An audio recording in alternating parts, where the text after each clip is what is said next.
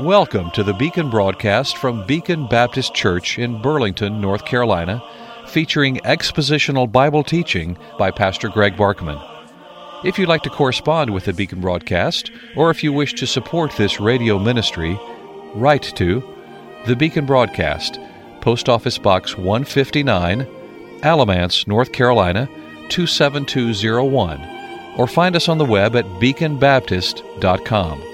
beaconbaptist.com. The Beacon broadcast is supported in part by the gifts of faithful listeners. Now, with today's message from God's Word, here is Greg Barkman.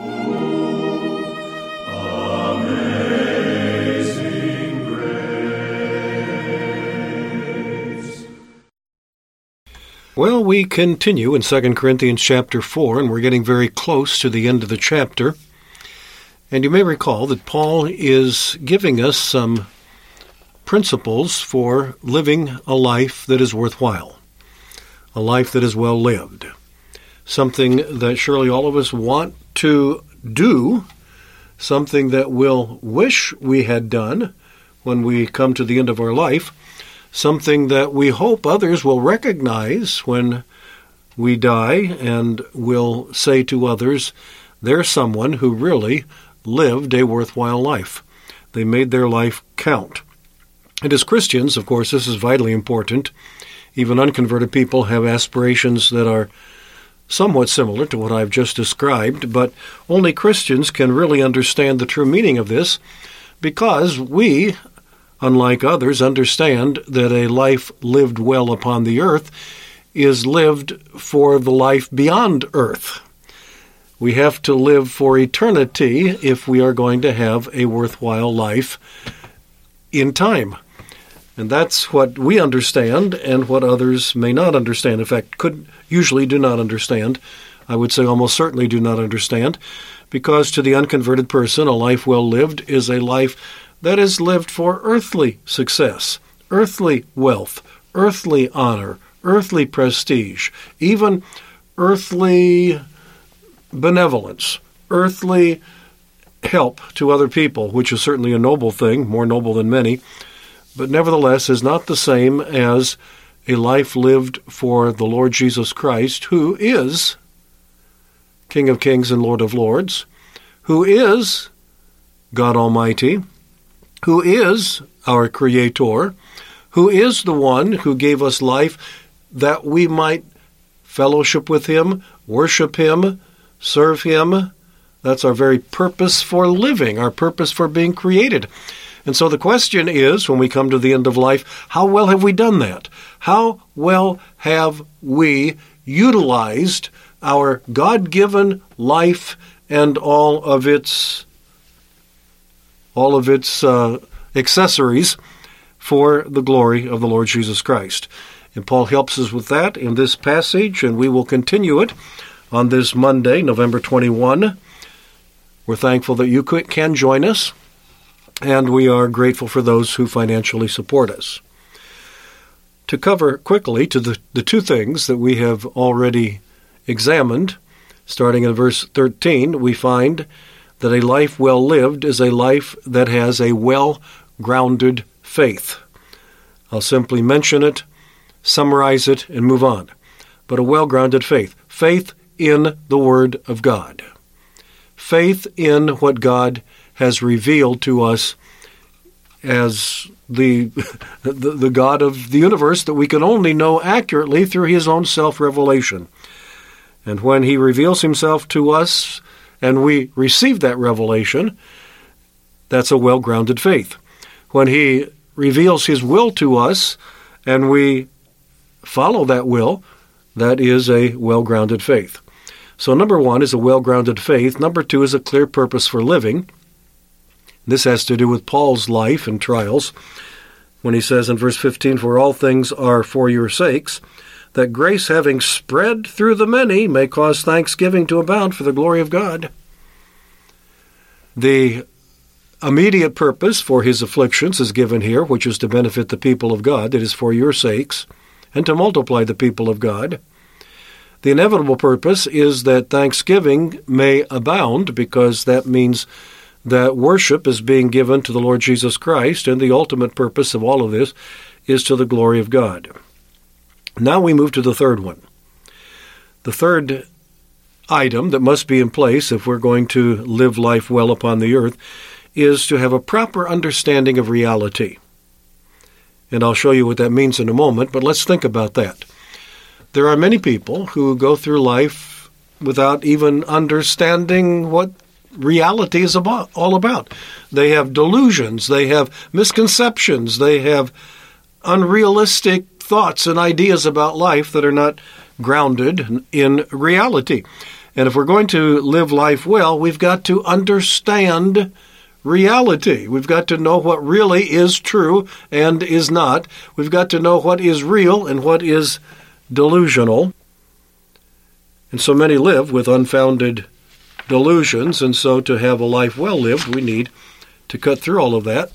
And so, what does that mean? Well, let's start with the reality of bodily declension. Now, this one most people, I think, do understand, but we've got to get our minds around it and act according to it.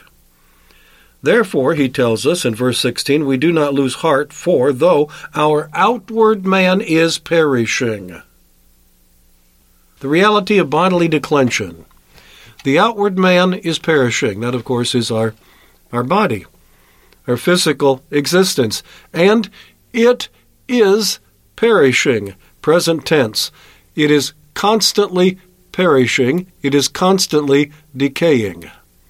The older you get, the more the reality of that sinks in.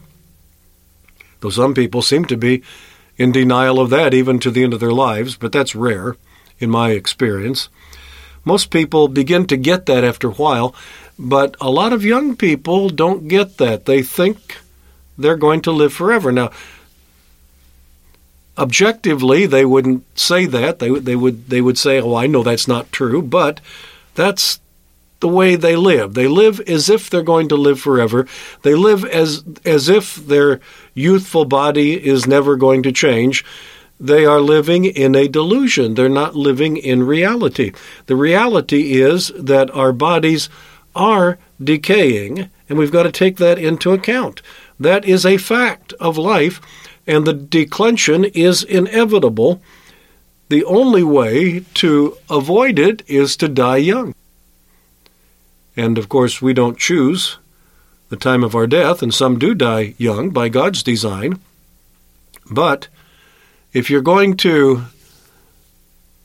going to outlive your youth, you are going to experience increasing declension, and we might even say accelerating declension.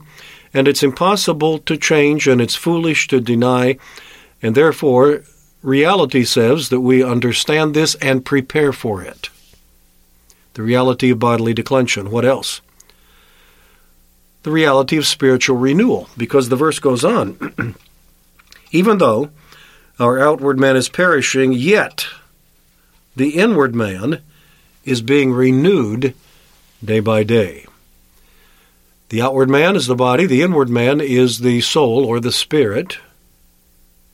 And that's being renewed in the life of a Christian, of course.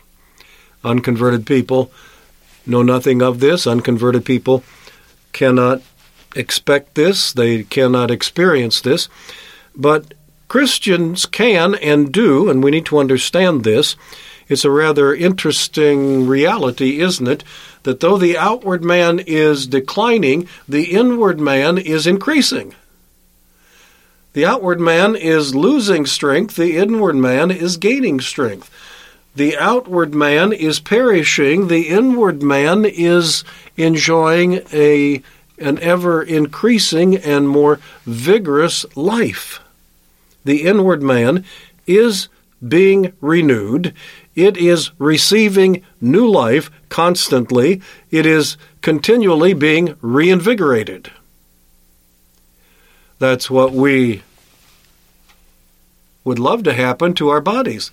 That our bodies, instead of declining, would, would continue to get some mysterious infusion of youth and life so that we can go on and live forever. And that's the, that's the stuff of dreams, but that's not reality. That's the stuff sometimes of movies and television programs, but that's not reality. But that even predates television. That goes back to the fabled fountain of youth, that somewhere there is something that if I could drink that, then my my body would be renewed and I would I would turn back the clock. I would reverse the clock. I would be able to go back to my youth and have the same strength and vigor I had when I'm 60 that I had when I was 20. Wouldn't that be nice? But you see, that's not reality. Reality is that our bodies are perishing. Please understand that and take that into account. Many years ago, when I was 36, I'm twice that and a little more now, but when I was 36, I had a very aggressive, fast growing cancer. And the doctor told me very frankly if we don't treat it, you'll be dead in three to six months. If we do treat it, the treatment itself is going to be so severe that it's going to weaken your body significantly. It's going to age you prematurely. And so he said to me, we can, we can defeat this cancer. We've learned how to do it. It takes massive doses of chemotherapy. And this was the chemotherapy that was available in the 1980s. I understand that they have forms of chemotherapy chemotherapy that are not quite as damaging to the body now, though I don't think there are any that are that are totally non-damaging, but they have improved. But he said to me, "So here's what we think will happen. If you let us treat you, we think your chances of defeating the cancer are very very high. Not guaranteed, but very high. It's likely that we can eliminate the cancer. But in the process, what we have to do to eliminate it means that you can expect to have about 15 years of good health and then 10 years of failing health as the damage that the chemotherapy does to all of your organs begins to manifest itself. And he said, I'm, I'm just telling you this for your own planning and your own ability to make the right decision, that I would not expect you to live much, much past the age of 60. So, what was I learning? Well, I was learning a prediction about the decline of my body and the time of my death, which, in an interesting way, proved not to be the case. And I didn't experience very many of the things which the doctor predicted for me, and I certainly will not go into all of the details on that. I'm not going to bore you with an organ recital. But all that to say, that I have lived with reality of bodily declension, both genuine, because this treatment did have severe effects upon my body, and anticipated, which turned out to be more expected than actually occurred by the grace of God. I was spared much of this so that I've now lived many years, more than a decade beyond my predicted expiration point. and though I'm not without any health problems, I'm in relatively good health, and isn't that wonderful? So the Lord has renewed my body, but I deal with declining health like you do, like we all do. Our bodies wear out, but isn't it wonderful that even though our bodies wear out, our inward man goes in the opposite direction? it grows, it expands, it becomes reinvigorated, it takes on new life. And that's reality for the child of God. We'll continue it tomorrow. Until then, good day. May God give you his eternal peace.